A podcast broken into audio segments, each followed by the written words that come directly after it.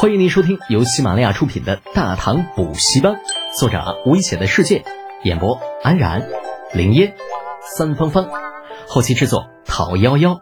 感谢订阅。第六百二十一集：炮击悲沙城。李都督，高句丽没有与大唐为敌的意思，你这样是在破坏高句丽与大唐之间的关系。事到临头，金泉亮也顾不得那许多了。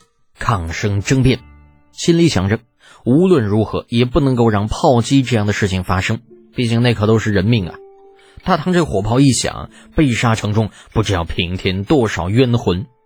这种事情他若是不知道也就罢了，偏偏他不仅知道，而且还是亲耳听闻。若是这样的都不管，只想着自己逃命，那即便在一会儿的炮击中能够侥幸活下来，也是很难逃过军法的制裁的。李浩一言不发，坐回了之前的位置，看上去背影似乎有些萧索的味道。隔了一会儿，才缓缓的说道：“其实你有半个时辰的时间，从我刚刚开口的那一刻开始计时，半个时辰之后，炮击就会开始。你的固执，害死了不少人呐！”什么？金全亮大惊，挣扎着：“吕都督，这到底是为什么？”被杀城的官兵何其无辜？他们到底做了什么，让你如此执着？我大唐的百姓又做错了什么呢？啊，为何要被高句丽视为奴仆？他们又何其无辜啊！李浩一直远处的被杀城，说白了，身为士兵就是他们最大的原罪。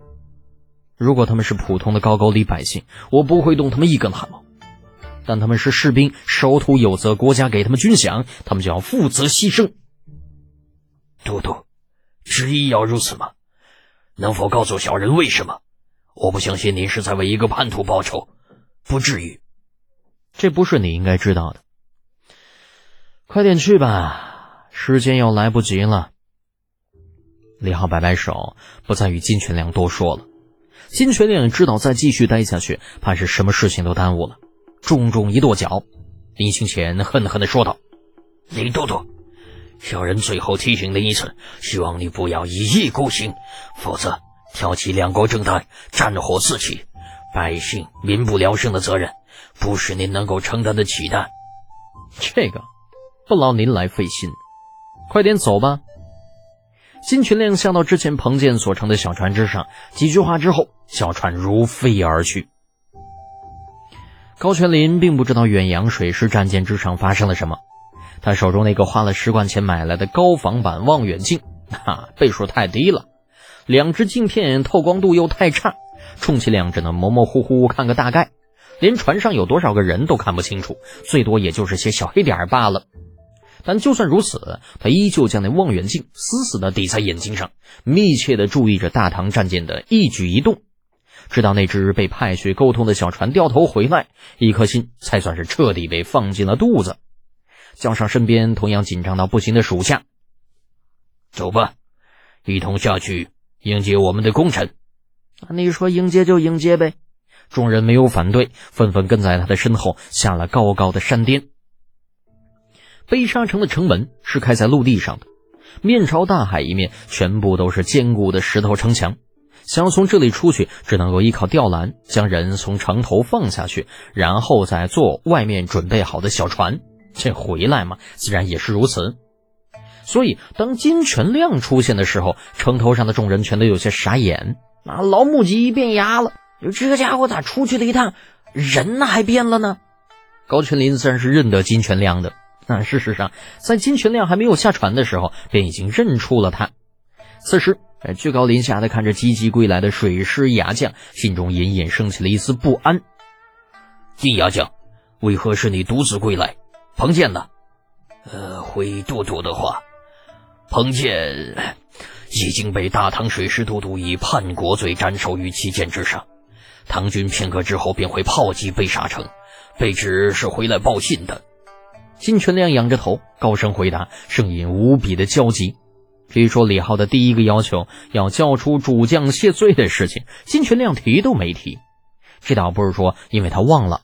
而是怕高全林一怒之下把他丢在城下，不放他进城。那到时候唐军那大炮一响，他这条小命估计直接就得交代在城头之下。高全林面色阴晴不定，一双拳头握得死死的，沉默片刻，才重重一摆手，示意守在城头上的军卒将金全亮拉下城来。一番人与地球的吸引力的较量之后，金全亮被接上了城头，心有余悸的回头看了看，紧张的说道：“都督，我们还是换一个安全点的地方说话吧。等下唐军怕是就要炮击这里了。凭什么？难道大唐与我大高句丽宣战了？胡说八道！李德俭即便是有十个胆子，他也不敢擅自与我大高句丽开战。你是什么人？如此危言耸听？莫不是唐军派来的探子？够了，都不要吵了！高全林一声怒喝，打断了手下人的七嘴八舌。金晨亮，我来问你，彭建可是你亲眼看着被斩首了？呃，千真万确啊！唐军水师都督李德俭说，他最恨的就是书典望族之徒，所以彭建，彭彭建就被杀了。高全林想过一千个一万个理由，可怎么也没有想到会是这个。呆了呆，突然捶胸顿足，大哭道：“彭兄啊，彭兄，是我害了你呀！如果不是为了我，你怎会违背誓言去见李德俭那个刚愎自用的小人？彭兄，彭兄啊，好尴尬呀！就这玩意儿太假了吧你啊！”一群手下人面面相觑，大家伙又都不是傻子，人彭建是自愿去的，还被逼着去的？难道我们大家伙都看不出来吗？忒尴尬。金全亮并不知道之前发生的事情，他也不关心之前发生了什么，那什么彭建不彭建的，与他没有任何关系。见高全林哭得很悲切，连忙劝解：“都督还是莫要悲切了，这城外大军压境，还是想想如何应对为好。”不错，是我因小失大了。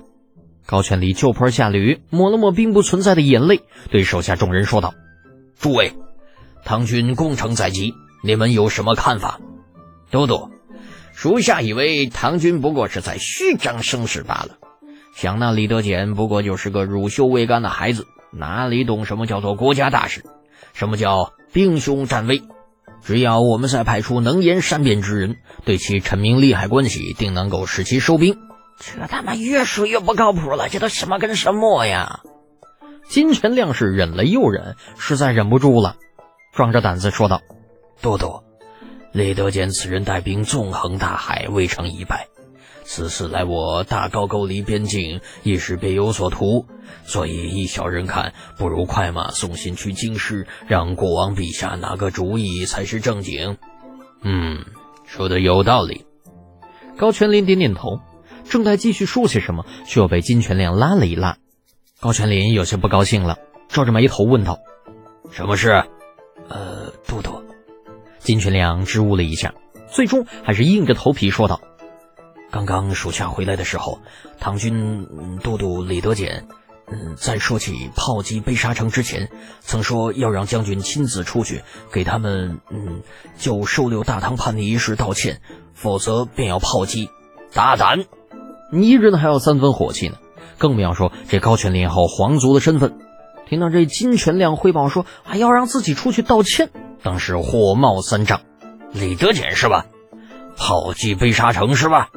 行，老子让他打，今天老子就跟他拼了，看看是他能打破老子的悲沙城，还是老子把他重新赶回海里。本集播讲完毕，安然感谢您的支持。